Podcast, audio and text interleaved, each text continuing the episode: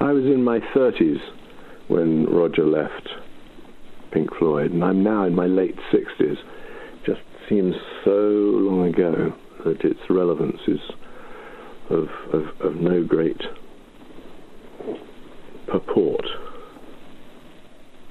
Um, I, I, I can't quite get with this idea that it's a question that keeps coming up. You know, it's it's obviously Roger's on his own trajectory. He's doing his career and doing fantastically well and having a great time at what he does. But uh, we're not in any sort of form of real communication, and he made it quite clear that he had had enough of um, being in something that had um, these several people all proffering opinions and having thoughts about the way things should be.